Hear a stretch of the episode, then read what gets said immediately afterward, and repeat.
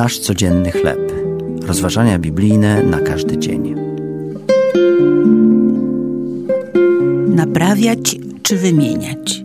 Tekst autorstwa Dave'a Brannona na podstawie drugiego listu do Koryntian, rozdział 5, wersety od 14 do 21.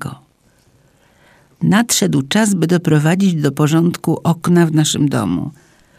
Zacząłem więc skrobać, wygładzać i wypełniać ubytki kitem, aby starzejące się drewno przygotować do malowania.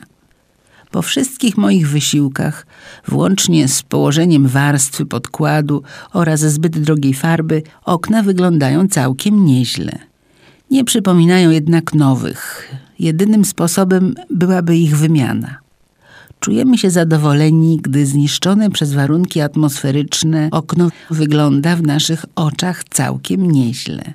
Gdy jednak chodzi o nasze zniszczone grzechem serca, nie wystarczy tylko je załatać. Z Bożego punktu widzenia wszystko musi stać się nowe.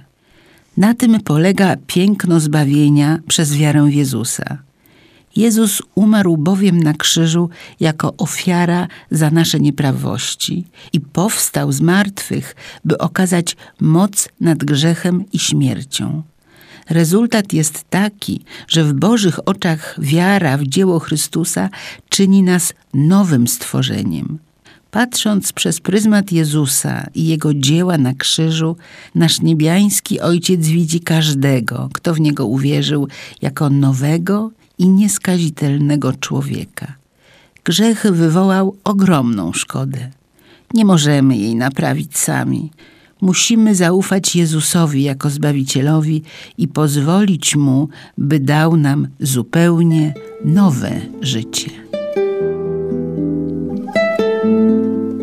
To były rozważania biblijne na każdy dzień. Nasz codzienny chleb.